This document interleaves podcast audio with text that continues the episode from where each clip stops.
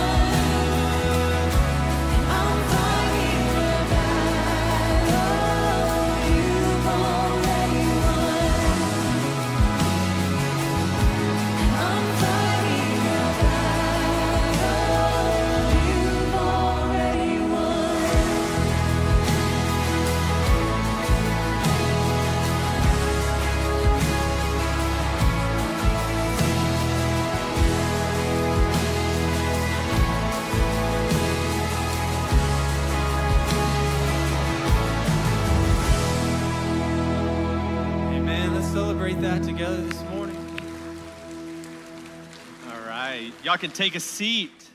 Welcome. My name is Hunter. I'm one of the community pastors here. We're uh, grateful that you came to worship with us. We love these uh, weekly gatherings where we get to worship our Lord and Savior Jesus together as family. And so, got my friend and teammate here, Susan, with me because today uh, we get to dedicate some children to the Lord. So, parents, kids, y'all go ahead and make your way on up here. And y'all have probably been uh, a part of some of these in the past, but just as a reminder, why do we, you know, do these things? Uh, we want to disciple kids from the youngest age, right, all the way to 18 till they graduate, uh, here at Fellowship as a family. So this isn't just for parents and kids. Obviously, they're really important parts of this process, but this is for us. Uh, many of you may step in to lead small groups for some of these kids over the course of the next 18 years, or cell groups, or anything like that. Uh, we don't do childcare here on Sunday mornings. So, from the youngest age, we do discipleship classes, right? We're teaching young kids to know who is this authentic Jesus and how can I have a relationship with him. And y'all get to be a part of this process, uh, not only through the whole thing, but even with us this morning. That's right. We are so excited to come alongside these families as they have chosen to take the step of coming before their church to say that they want to lead their kids in living a godly life. We have all heard it takes a village and can agree to that. We all get to be a part of the village for these families and kids. We have the privilege of being some of the trusted adults and students who get to tell them about and show them Jesus. And Hunter, you're right. We do not do childcare here on Sunday mornings. Even our youngest ones are coming to know and love God because they are hearing God's word and stories at home and here every Sunday. We have somebody that wants to share some of that. Milo, can you share your scripture? Hiya. How are you? Good job. Good job. Can you say Beautiful. Your, your Bible verse? Yeah, you're in. It does aren't mean to you. Yeah. That was love. To those who can hear me, I say, I say, love your enemies. yeah, your enemies. It does aren't mean to you. Do good to those who are mean to you. Luke Yuck. 6 27. Say Do you want to do therefore? Yeah. Yeah. Isn't that awesome? Luke, I love that. Hey, this. yeah, you just quoted Luke, and Milo is three, Oh. and he's learning these scriptures. That's awesome. And we are so blessed because you, our church family, play a big part in this spiritual journey because, it, because it's you guys who are teaching them in their classes. And in a few years, you'll be leading them in their first small groups. I love it. So, here at Fellowship, we believe that baptism takes place when a believer puts their faith in Jesus. But for our youngest kids, we still want this kind of stake in the ground moment. It's a memorial stone where we say, hey, that's the moment where we as parents and we as a church said that we are going to raise these kids to know Jesus and do everything we can to point them to him. So I want to encourage you, parents, to get a picture from today. We can get you some pictures, frame it, do something to mark this moment um, as a day to remember of kind of this beginning process of discipling them. So, who have we got, Susan? We are blessed to be a part of this dedication with these families, which include Milo and Judah Cryer with their parents Foster and Lindsay, and big brothers Witten and Ronan. We have Emma and Parker and Wes Erickson with their parents Bobby and Caitlin. We have Prue with Right parents. Jared and Adrian, and her sisters Hadley and Evie. And then we have Ben Rusco with parents Taylor and Shannon. I love it. Well, hey, parents, y'all know this already, but just as a reminder, parenting is one of the hardest things that you will do. Uh, but it's also one of the most joyful things and one of the most rewarding things. And these are God's children, but He has seen you fit to raise and to care for His creation. And that is no small weight, no small task at all. You get to set the pace of their lives, you get to map out from an early age the priority of their lives. And so while you're here before your family and friends and church body, I want to ask for you to make a commitment today. Parents, do you commit to loving your kids with Christ like love, leading through humility, apologizing to them when you mess up, teaching them God's word, investing them into biblical community of their own, and shepherding them as a gift from the Lord? If so, say, We will. I believe it. All right, why don't y'all step down on the steps and community groups, extended family, y'all come on up we really do believe that this whole process of raising kids is one that we do as a community. And so uh, we love even just the visual of the people who are coming around them, uh, getting to help raise this, these children. But it's not just those who are coming up here, it's all of us. Rather than asking you to commit to pray, uh, we're just gonna do it right now. Okay, I want to lead us through a time of prayer over these kids as we dedicate them to the Lord. And so, if you know one individually, maybe you pray specifically for them as I lead us. If not, you can choose one or pray in general. If you're here with family or spouse or something, want to gather and pray out loud, you can, or pray silently. But uh, let's all go to the Lord together as we lift these kids up to Him. Lord, we want to use Luke 2:52 as our framework where scripture tells us that Jesus himself the Son of God came to earth and chose to, to grow in wisdom and in stature and in favor with, with both God and man. And so it's what we pray over these kids. So we pause right now just to pray that they would grow in wisdom and in knowledge and in the truth of your scripture, God, that you would equip them even from an early age, like we just got to see quoted. Would you stir that in them?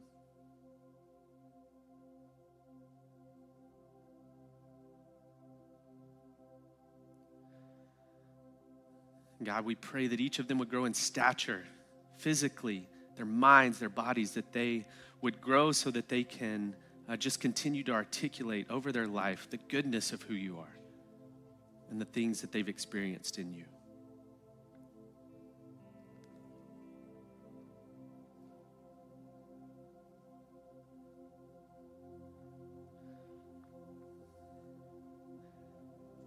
And Lord, we pray for favor for these children as they grow up, that they would be men and women of peace, persons of peace in different situations, whether it's their, their schools, their universities, their jobs, that people would see the light of you shining through them, and that they would gain favor with the people of this world so that they can have the relationships to share even more of the ways that you've changed their lives and the ways that you change lives all the time.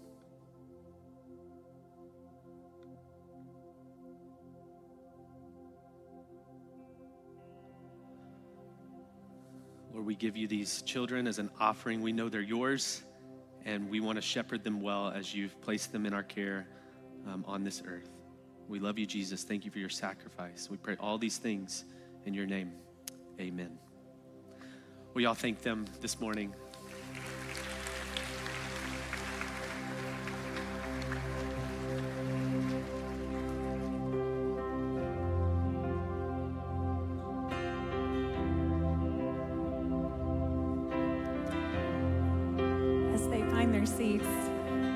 Worship team just wants you to know it's a true joy to participate with you this morning. We want you to know how welcome you are. Would you all stand with me? And as you do stand, I just pray that you'll yield your will and your heart to Jesus today. He's my hope. He's the source of my hope. And I just pray that as you start to worship, that you'll draw closer and tap into that hope and that we sing about his worthiness together. Let's sing this together.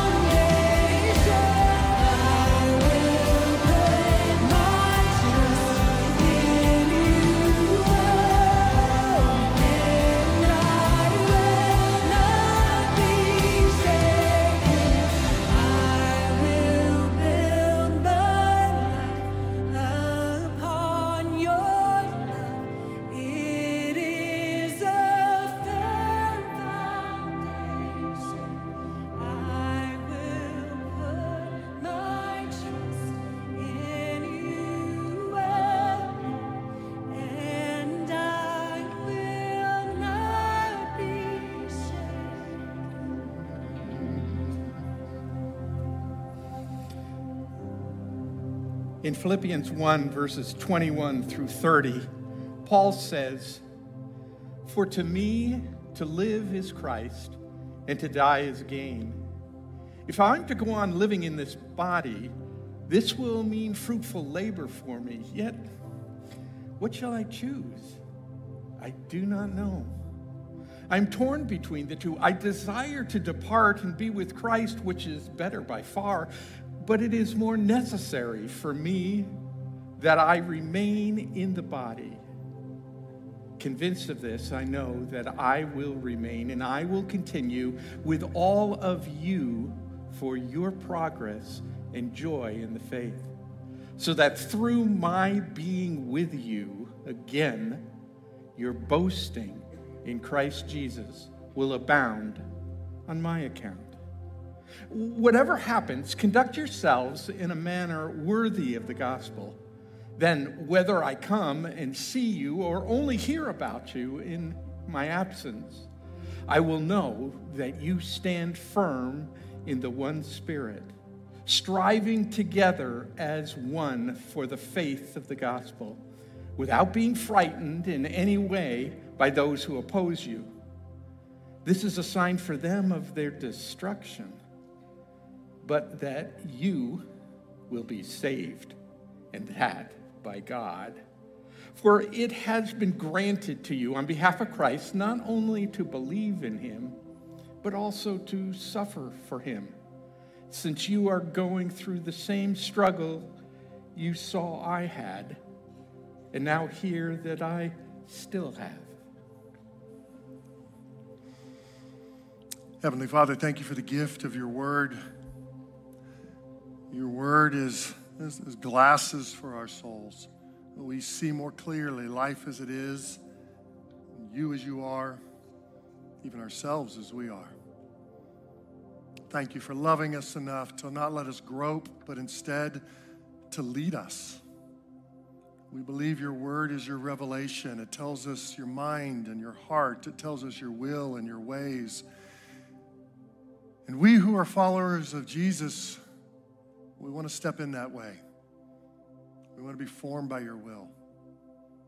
We want to see more of ourselves in light of who you are, but better, more of you in our lives. For these next few minutes, we're going to trust that you will do that in and through this time. It's in your, in your name we pray. Amen. Well, good morning. And maybe perhaps you are visiting here from out of town because of Bikes, Blues, and Barbecue, or because of the Format Music Festival, or because of the LPGA. And to you, we would say we're glad you're here if you're visiting us there. We're also glad that you helped give us a taste uh, this weekend of what the size of our city will be like in the next 10 years. And so it's good for us to get a dose of reality from time to time. And so we're grateful for that. But possibly what brought you into town was maybe your passion for motorcycles or for music or, or for golf. And when you think about that phrase passion, it does kind of cause you to ask some question like, uh, how do you know if you're really passionate about something? And that's a serious question because we're a people who talk a lot about following your passion, finding your passion, pursuing your passion, living your passion. So it feels like it's a kind of an important topic, at least in our cultural landscape right now. How do you know when you're really passionate about something? If passion is just in your interests, or maybe in your intensity, uh, then those are going to come and grow. Hey, I have my own personal definition. I believe that passion shows by what you're willing to endure. So, passion doesn't show just by our interest level, by our intensity, because uh, the truth is, those things will come and go. But what you're willing to endure, that tends to show you what's most important to you. And therein lies your passion. The Apostle Paul's passion was pretty evident. He wore it comfortably on his sleeve because it was deeply in his heart. And we saw last week as we opened up the letter to Ephesians, or excuse me, Philippians, we saw that Paul's short ministry in Philippi was filled with suffering. Remember, he went into that city And immediately after the little mini revival breaks out, he was both beaten and jailed. And yet he continues to pursue the cause of the gospel, not just in Philippi. On that second missionary journey, he said, I need to get all the way to Rome. Rome would have been the power seat of the, the known world. And he wanted to go to the epicenter. Hunter last week called Paul's fourth, air quote, fourth missionary journey, that journey to Rome because Paul was arrested. And, uh, even that journey to Rome as a state sponsored trip was filled with suffering, shipwreck, almost died. And yet, when he gets to Rome, he gets put in a Roman prison, and the gospel continues to advance. Yeah, you can see what Paul's passionate about by what he's willing to endure. And he writes his friends in Philippi this letter that we've been opening up and studying together. Now, in a Roman prison, we left off with verse 20 of chapter 1. Last week, Hunter finished us with My confident hope is that I will in no way be ashamed, but with it with complete boldness, even now as always, Christ will be exalted in my body, whether I live or die. And you almost get a sense that for Paul, life and death was the small issue. No, the big issue on the table for him was whether Jesus Christ was becoming more famous in and through his life. And because he's in Rome and the gospel is filtering out, even though he's in chains, the gospel's never chained, and it's moving through those guards who are there sent to assigned to protect him. Paul sees the gospel continue to leak out not just to the streets, but into Caesar's palace himself. And so, in Paul's mind, he is absolutely living the dream. How do you know? Because two verses earlier, he said, And in this I rejoice. Yes, and I'll continue to rejoice. So, Paul has this sustained, deep seated joy because he's experiencing his passion. What's most important to him is actually happening. And so as a result, his happiness factor is actually rising in life. And that's important for us to grab. Because whether or not we can express it with our lips or have concretely fixed it in our minds, we too have a vision of the good life. Everybody you meet has a vision of the good life. The good life is what will bring you personal fulfillment or satisfaction or significance. And we pursue this vision because we actually believe that when we get that, it will bring us joy and peace. And so, usually, when we're most honest, we connect our vision of the good life to good experiences uh, or happy circumstances. And yet, when our vision of the good life is tied to experiences or circumstances, you have been adults long enough to know that those will rise and fall throughout life. And when we tie our vision to the good life to circumstances, the result is anxiety, anger, disappointment, even despair. Paul, on the other hand, he was very clear what his vision of the good life is. I admire women and men who can succinctly crystallize and verbalize their vision for life. I find these people compelling. Paul's one of those. And in 12 words, he summarizes his vision of the good life. You ready for it? It's the first verse of our text this morning. Verse 21 For to me, to live is Christ, and to die is gain. In other words, Paul decided that life for him was about pursuing his passion, following his passion, which was for Jesus and his purposes. And then on the day that he actually physically dies, he knows he's merely trading up to a greater experience of life with Jesus.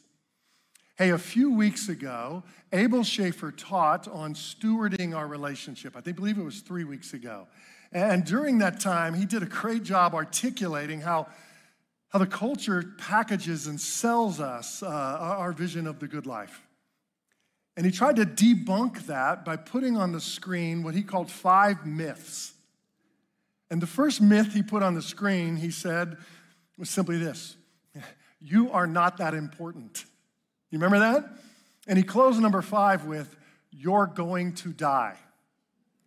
Now, the reason he was kind of being so blunt and even semi humorous is he was pitching us the truth that we need to remember, which is number one, others matter, and number two, life is short. Well, there's a couple in his community group who was listening to that message, and a couple of days later, texted him an audio text and said, Hey, Abel, great teaching. We decided to create a new kind of lullaby as we tuck our kids in at night. I thought you might appreciate this. Here it is.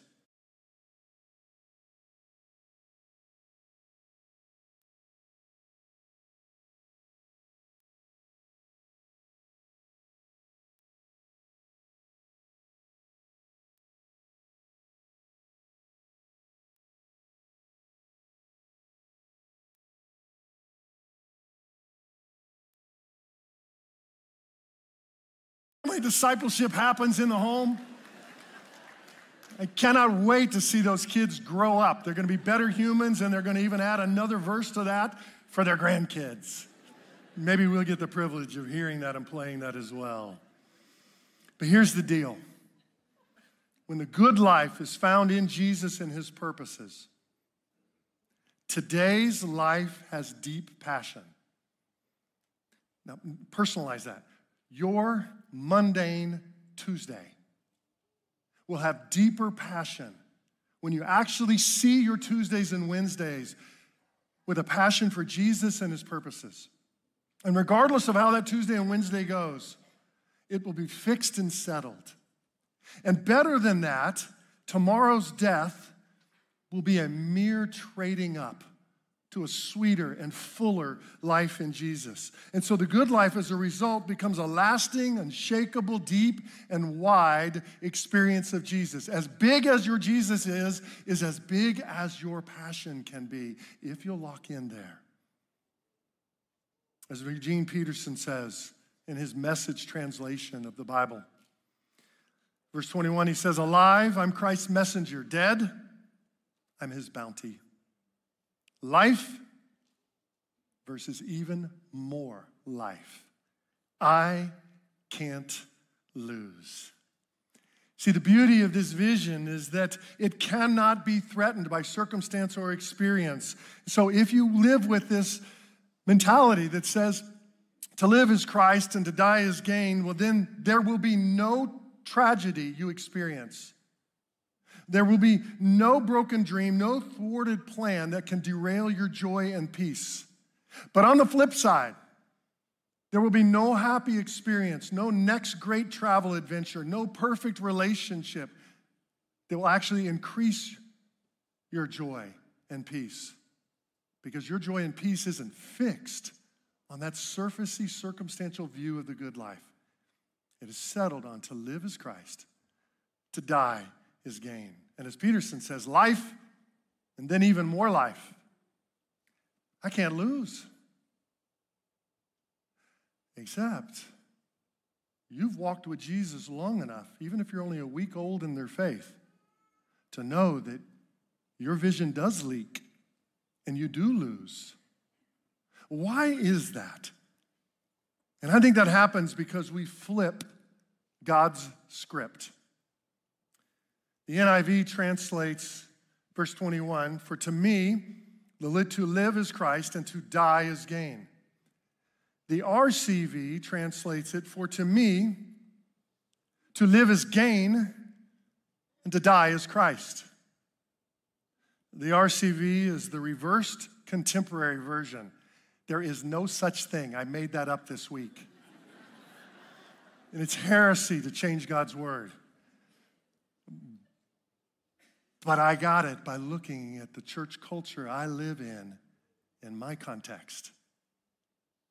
And not just currently, but for a couple of generations now, we have been sold a bill of goods that says, no, no, no, here's your good Christian vision for life. Live gaining everything you can gain. I mean, get some good experiences, some more fulfillment, uh, more possessions, more happiness, more comfort. And if you've gained all of that in your earthly life, because you're a Christian, when you die, you'll also get some Jesus. And it's a flipped script and it's a lie. And Jesus wasn't kidding about lies. They always trap us and they always hold us in bondage. Because the truth is, to live is Christ and to die is gain. And when we as Christians reverse the order, we start believing sayings like, your best life now. But that's not the scriptures. The scriptures tell us your good life now and your best life soon when we go to be with Him. Yeah, Paul explains this definition of the good life. He puts it real uh, clearly for us. He, says, well, What I want you to see is that the good life is played out in chasing after Jesus' purposes. And this is the way he explains those purposes in the next few verses, verse 22 through 26. He says, If I'm going on, if I am to go on living in the body, this will mean fruitful labor for me. Yet what shall I choose? I do not know. I'm torn between the two. I desire to depart and be with Christ, which is better by far. But it is more necessary for you that I remain on in the body. Convinced of this, I know that I will remain and I will continue with all of you for your progress and joy in the faith, so that through my being with you again, your boasting in Christ will abound on account of me. In verse 22, he says, I'm torn. I can't decide. I can't choose whether I'd rather live and trade up to that fuller experience of Jesus or, or, or, or die and trade up to a fuller experience of Jesus or live for the purposes of seeing his work in you advance.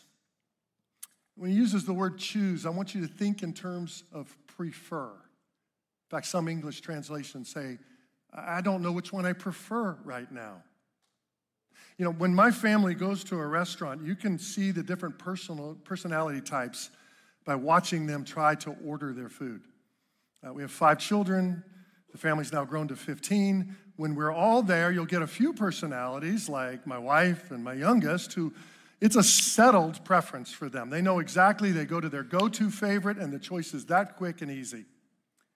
We have other personalities in the family, one I might be looking at on the second row, who will literally ask everybody to go first while they scour the entire menu because it's not a settled preference yet. And so, therefore, the, the choice is harder. Paul is like that member of the family. He doesn't know what he prefers right now because he loves them so much and wants to see them keep growing. But he loves Jesus so much and wants to be with him at the same time. Let's summarize how Paul views life. He says, If I'm going to live, I want to serve Jesus' purposes with you and in you. That could be our vision too, couldn't it? He says, But when I die, I'm going to trade up to be with Jesus. I heard this from the lips of one of our friends and members here three weeks ago. Three weeks ago, a friend and small group leader here went for some heart tests and got some unexpected news, finding out he needed quadruple bypass and needed it pronto. So Abel and I went down to the hospital to pray with Wayne. His wife and two good friends were gathered around, and it was a sweet time of prayer. The four of us prayed over him before surgery, and then Wayne said, I want to pray and close us. And this was Wayne's prayer Lord, if I wake up and see Cindy, that would be great. But if I wake up and see Jesus, that would be greater. Yet you let us tell you our desires, and right now, I prefer to see Cindy if it's your will. But either way, I will trust you. In the middle of that situation, Philippians 1 21 vision of life was living and active, and notice it produced a peace and joy that transcended the circumstance. And Wayne, you're probably tuning in online right now. So, brother, we can't wait for you to be back in a few weeks. That's the vision that stabilizes us. It's the sense that says, while I'm still on planet Earth, I want to pursue what Jesus has for me. And when it is time to go, I'm going to trade up to be with Jesus. And that feels like a pretty clear vision. I can remember that after this worship service. But I can still lose sight of it. And so can you. And so you have to ask the question what is it that clouds our vision so often? I mean, if Philippians 1 is so clear, why does it get so fuzzy for us as Christians? And I think the next verse begins to explain why, as Paul lays out four things that can cloud our vision. The first he says in verse 27 is, Whatever happens, and again, I don't know if I'm going to live or die, whatever happens, conduct yourselves in a manner worthy of the gospel of Christ. This is what's so cool. Um, this is the first command in the book of Philippians. All we've seen so far in chapter one is nothing but incredible encouragement to keep going and keep pressing forward. And now we get a command. By the way, as one of our members, Dana, one of our gatekeepers, talked to me after the service, he said, What's so great about that command, conduct yourselves in a matter worthy of the gospel, is it's the same command Paul gives the Ephesians and the Colossians when he writes them a letter from prison. Clearly, it's on the front of his mind. And when you see the phrase conduct yourself, literally it means, ready? Behave as a citizen. Behave as a citizen worthy of the gospel of Christ. In other words, know and settle your citizenship. Pledge your allegiance but pledge your allegiance first and foremost to Jesus Christ and his kingdom gospel. Which tells me that misplaced priorities and divided loyalties can cloud our vision. We actually get our English word politics from this word conduct yourselves or behave as a citizen in this verse. And so, since Paul's raising the issue, maybe we, you and I get courageous enough to go there too. Before we get into the election year next year, as followers of Jesus, can we decide right now that we're going to take the Bible seriously enough to settle our citizenship identity first and foremost in King and Kingdom?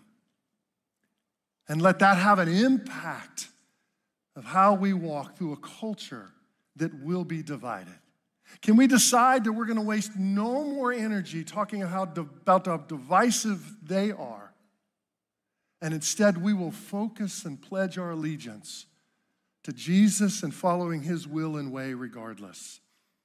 The beauty for me of growing up as a military kid and really living almost all of my childhood formative experiences on military bases, where I had friends who didn't have fathers at home because they had laid their life down for their country. The beauty was I inherited a grateful patriotism that was just kind of bred into my bones. But you know what's better than that? Growing up as a Christian and seeing that my allegiance is first and foremost to Jesus and his gospel kingdom. Well, that's where my true citizenship lies. And my first priority and loyalty is to Jesus and the gospel. Be careful of getting our allegiances clouded, our vision clouded by divided allegiances and misplaced priorities. And you see how when we do, it starts to spill over into the next thing that clouds our vision, which is disunity. Disunity doesn't just happen, it leaks out of our vision. Because 127, if you read the whole thing together, says Conduct yourselves in a manner worthy of the gospel of Christ. Okay, how? Here's how. Then, whether I come and see you or only hear about you in my absence, I will know that you, one, stand firm in the one spirit, and two, are striving together as one for the faith of the gospel. And he starts to show us how our unity is actually how we live out our kingdom citizenship.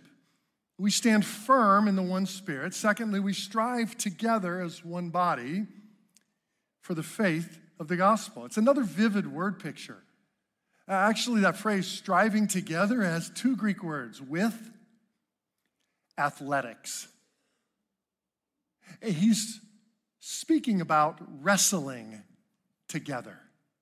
He's using a common athletic contest of his day. And he's saying, listen, if you're going to wrestle for something, don't wrestle with each other, wrestle together for something bigger than you the gospel of Jesus Christ. That means that we're going to have to know who the real opponent is. And sometimes we miss and see it as one another. You know, since 33 AD, the church has had somewhat of a hobby of wrestling with each other. I think in our day and time and in our current country right now, we've turned that hobby into a cottage industry, a part time gig. But notice how we live out the command. Remember, it's to conduct ourselves worthy, behave as a citizen of the gospel. But he said doing two things. Number one, standing firm. So it's in other words, just hold tight, hold tight together. But secondly, he said, then move forward, wrestle forward, push forward together. And it makes you think, don't those, aren't those opposites? How can you stand firm and go forward at the same time? And if you watched any college football yesterday, you already know the answer to that. Because everybody knows that the battle is won on the line of scrimmage. And in the line of scrimmage, you both hold that line and you hit that line. And that's exactly what Paul is saying here. We'll have more to say about where unity truly comes from next week when we open up a classic passage in the scriptures. Hunter will take us through that. But for now, we see that we avoid disunity by standing firm in the gospel, remember? And also then striving together for the gospel.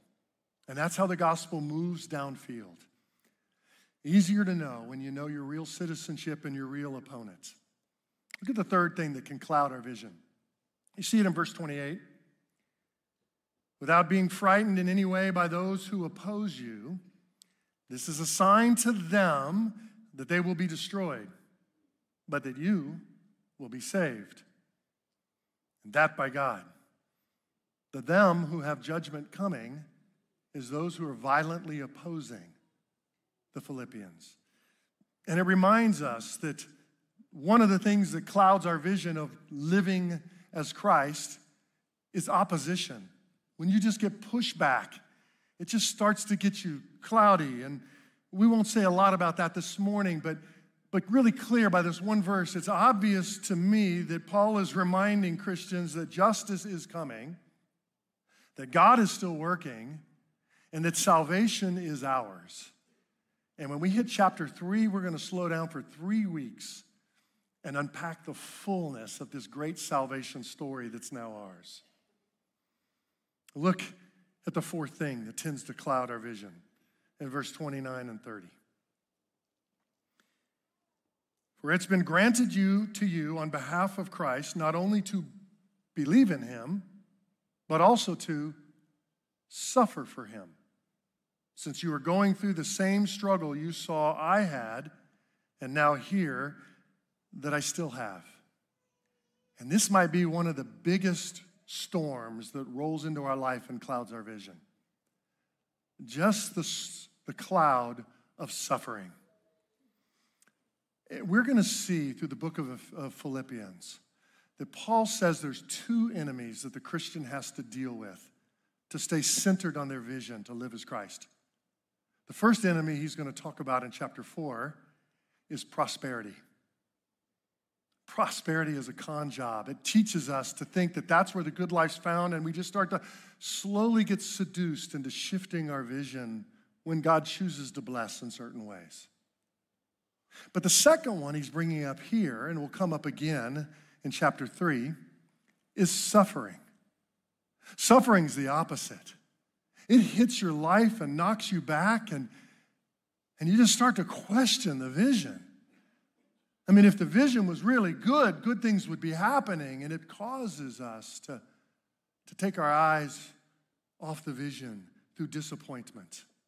But Paul is clear to tell us here that with Jesus, so think about it this way when you place your faith in Jesus Christ and what he's done on the cross, and in the empty tomb, the resurrection, you become a Christian. And he says, with that, Jesus brings with him two gifts to our lives. Gift number one is the gift of believing in him. And gift number two is the gift of suffering on his behalf, suffering for him. I don't like gift number two. And I don't hang around any Christians who relish it either. But both of them have been given to us, the text says, on behalf of Christ.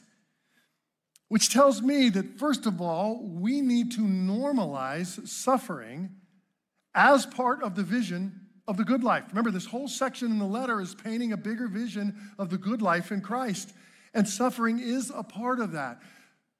So, suffering as a believer is not an exception to the Christian life, it's actually part of the Christian life. And yes, we know that Paul is suffering because of persecution.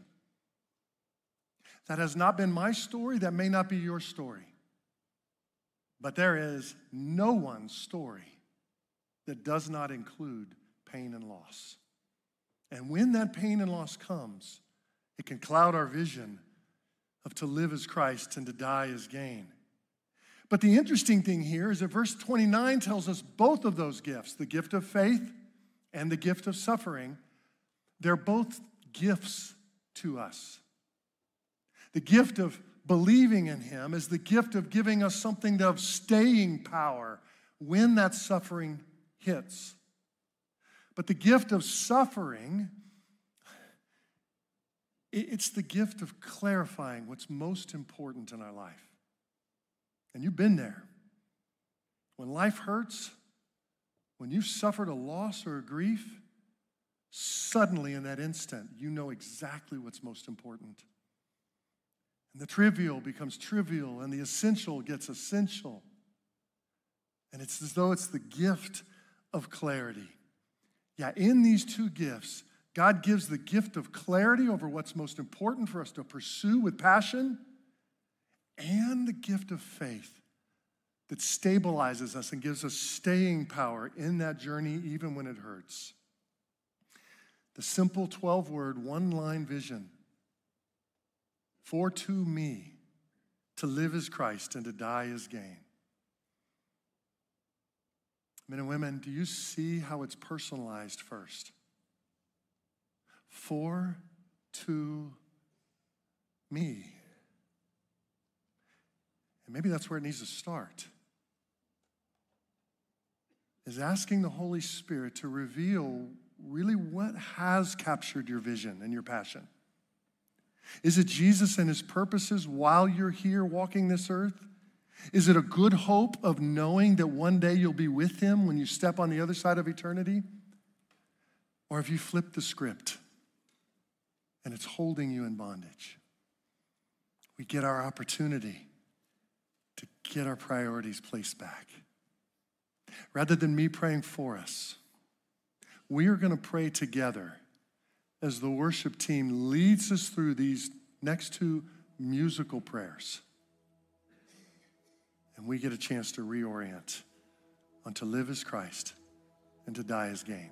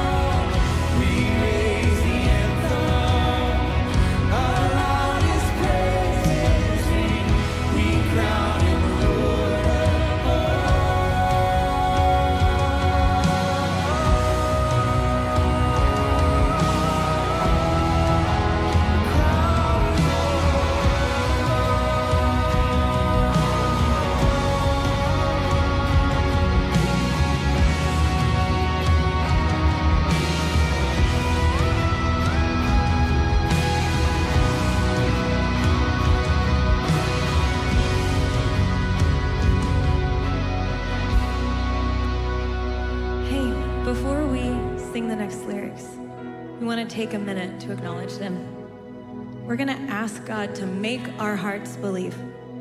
And that word make can be complicated, can it? It can almost sound involuntary, like God's forcing us. Or maybe it's a request for instantaneous belief, and we just want to take a minute to reframe it. Make is both an invitation from us to God and a declaration of our submission to God as our maker. We are inviting God to create in us, to make in us a heart that believes the truth we're singing about. Make is calling on God's character as a creator. Micah 6 8 tells us that God doesn't change. So, who he was in Genesis is who he is today. And if he can make light with his word and humans from dust, then we can ask him to create in us hearts that really believe that Jesus is, in fact, better than all the comforts that we use to stabilize our souls. So, make shifts our perspective from maybe God helping us along in our effort to us submitting to God's leadership as He forms in us a deeper understanding of who He is and how safe and secure and loved we are. So let's pray these lyrics together, asking God to cultivate and build in us a more accurate view of Jesus as our King and our Master and our Maker. Let's sing this together. In all my sorrows, Jesus is better.